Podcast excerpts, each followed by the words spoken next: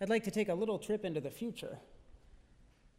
Not far into the future, just 10 weeks, and predict that exactly 10 weeks from today, right here in this same space, we will be gathered together to experience what might be called a liturgical whiplash.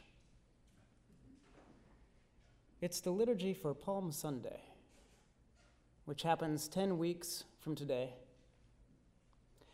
And of course, it happens every year. We gather outside, bless palms, march around exuberantly, sing, welcome Jesus in his triumphal entry into Jerusalem. We get into the church building, and the organ is going, and we're singing this, this great hymn, All Glory, Laud, and Honor. And at some point, it all comes to a screeching halt. There's a prayer for that moment, and it functions as a kind of reminder that uh, what we are celebrating has its painful side. Almighty God, your most dear Son, went not up to joy, but first he suffered pain, and entered not into glory before he was crucified. And so from that moment, the whole tone of the Palm Sunday liturgy shifts, and what has begun as a joyful, exuberant procession runs straight into an entrance into Holy Week. And the rest of that liturgy is a liturgy of the Passion, as we read the gospel of Christ's betrayal and suffering. Now, that is 10 weeks away in calendar time, and it is far away in gospel time, too. It happens right at the end of Luke's gospel almost. And here we are just at the beginning, just as Jesus is making his first public sermon in the synagogue in his hometown. But what we experience in the gospel from today at the beginning is very much the same thing we will experience again at the end. As Jesus shifts from being enthusiastically accepted and welcomed to being rejected as crowds of people move from hailing him as a great new thing to shunning him as not the Messiah they had hoped for. So, here, one moment, his hometown people are hailing him as a golden boy with a golden tongue. And yet, moments later, they're ready to push him off a cliff. What went wrong? One possible clue to what so angered this crowd might have to do with what Jesus actually chose to preach on and not preach on. We heard the first half of this story last week as Jesus came into the synagogue, read a scroll of the prophet Isaiah, and sat down to preach. We heard last week Deacon Pamela preach about that passage from Isaiah. And Jesus applies it to himself, saying, God has sent me to proclaim release to the captives to let the oppressed go free, and to proclaim the year of the Lord's favor. The year of the Lord's favor. And that's where Jesus stops the quote. Now, he doesn't finish the sentence, which in the original from Isaiah says, to proclaim the year of the Lord's favor and the day of vengeance of our God. So Jesus preaches the favor part and leaves off the vengeance part. Interesting choice. And it's a choice that seems to go over well at first with the people he's preaching to. Most of us like the idea of a God of favor, at least when that favor is turned towards us. And yet, we also might kind of miss the idea of a God of vengeance sometimes. We might like the idea of a God of vengeance when that vengeance is turned at other people, people we don't like as much, perhaps outsiders or enemies.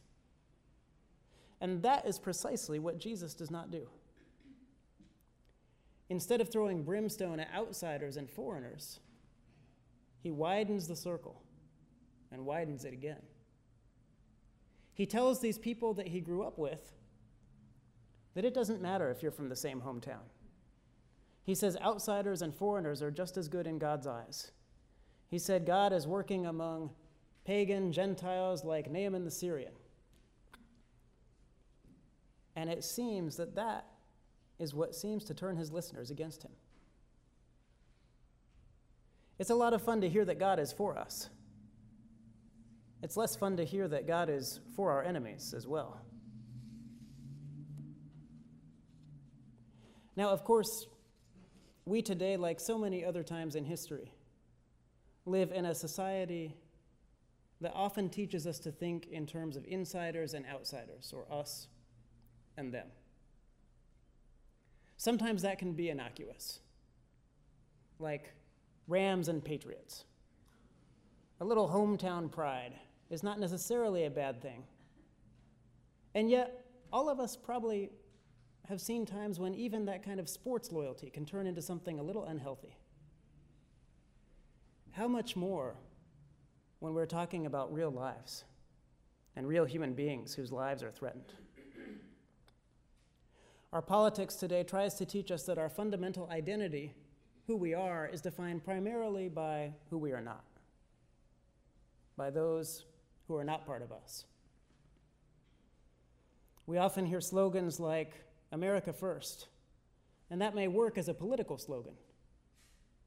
It doesn't work as a gospel slogan, because in God's eyes, no country is first or last. We often have recently heard people who are trying to legally seek asylum here described as terrorists and criminals, with no evidence for that. Made to seem like scary outsiders threatening our land, our home, our village, if you will.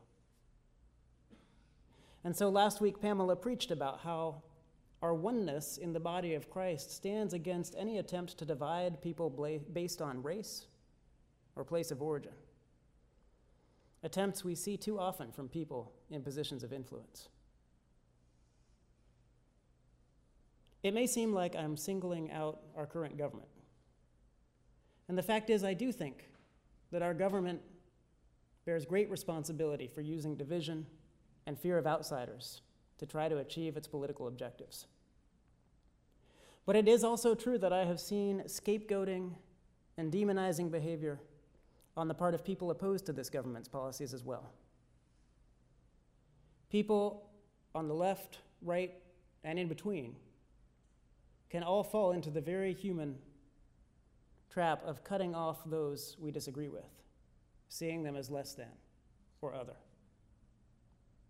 I don't mean to create a false equivalence that says, well, there's bad behavior on all sides. On some issues, we have to pick a side. When people in power do injustice, we are called to stand up against it. But as Christians, when we fight for justice, we have to remember that we, what we fight against is wrongdoing and hateful actions. That in the end, we are not opposed to human beings who are children of God. We are opposed to the bad treatment of other human beings who are children of God. In other words, we have to work for justice without hating.